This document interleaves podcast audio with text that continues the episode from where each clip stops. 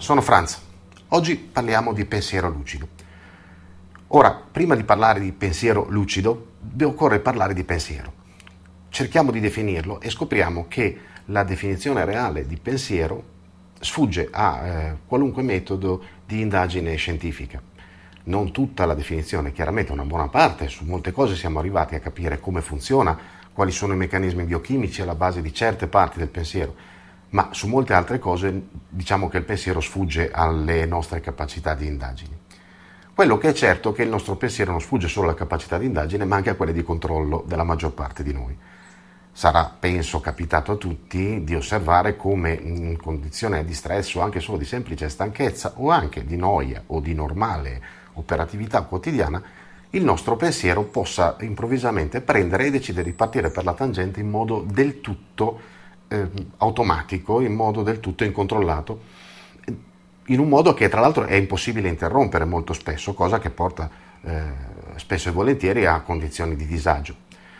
Ora, tante volte, per esempio, è successo, può succedere in un momento di preoccupazione che il nostro pensiero decida, si improvvisa eh, regista teatrale e mette in piedi una rappresentazione, ovviamente del tutto drammatica, di quello che potrà essere il futuro, con noi come protagonisti, ovviamente nella massima parte dei casi estremamente sfigati.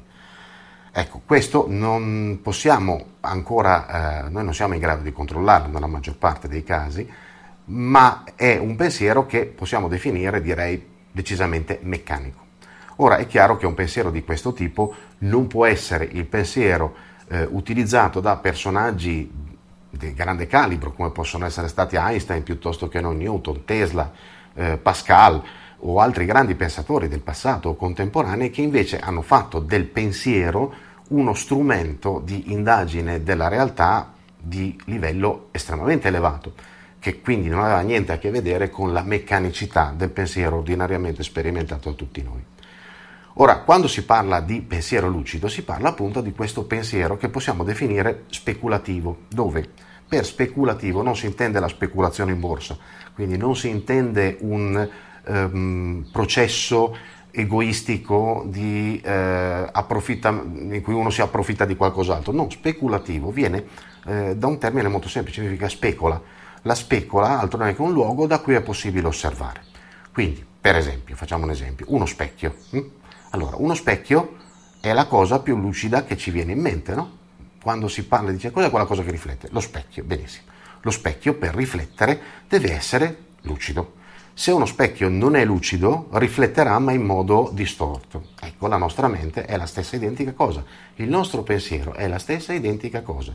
Ovvero, il pensiero nel momento in cui è lucido, è in grado di riflettere la realtà per quello che è e quindi offrire alla nostra percezione della realtà una realtà molto più vera di quella che non siamo abituati a interpretare abitualmente eh, grazie al nostro pensiero meccanico. Quindi, in buona sostanza, quando si parla di pensiero lucido, si parla di un pensiero in cui l'osservazione, quindi una possibilità consapevole di percezione della realtà, ci dà la possibilità di indagare sulla realtà stessa senza distorcerla o quantomeno distorcendola il meno possibile, ad opera di un pensiero appunto lucido. Ecco che cos'è un pensiero lucido, lo strumento principale per poter indagare su una realtà più oggettiva.